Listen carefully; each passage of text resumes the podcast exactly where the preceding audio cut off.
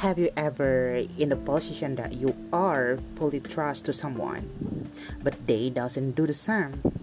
I call it fake. They're just being fake on you. You do always tell their kindness to others, making help if they are unnecessary. But then they pay nothing to you. How would you feel? Sad? Hmm.